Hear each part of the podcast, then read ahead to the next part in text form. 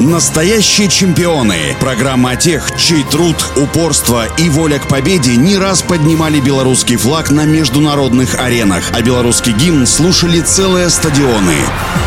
Всем доброго дня у микрофона Василий Данилов.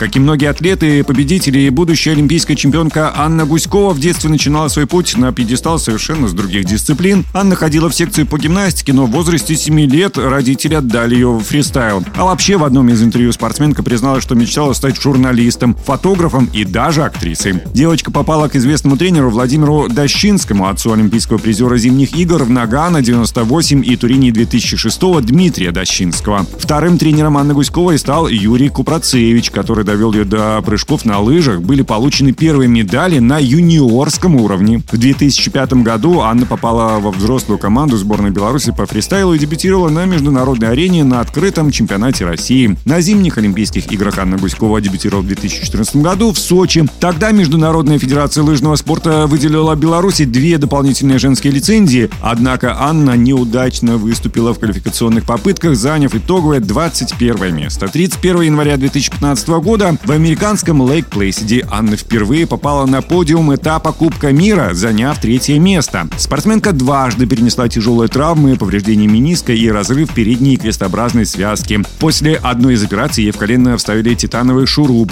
Из-за травм Анна практически полностью пропустила сезон Кубка мира 2016-17. На Олимпиаде в Пхенчяне 2018 года Анна пробилась в основной финал после первой квалификационной попытки, а в суперфинале продемонстрировала прыжок прыжок, который принес ей золотую олимпийскую медаль. После триумфального выступления на Олимпиаде Анна сказала, что победный прыжок посвятила своему отцу. А у меня на сегодня все. Желаю всем крепкого здоровья и побед во всех ваших делах и начинаниях. Настоящие чемпионы. Программа тех, чей труд, упорство и воля к победе не раз поднимали белорусский флаг на международных аренах, а белорусский гимн слушали целые стадионы.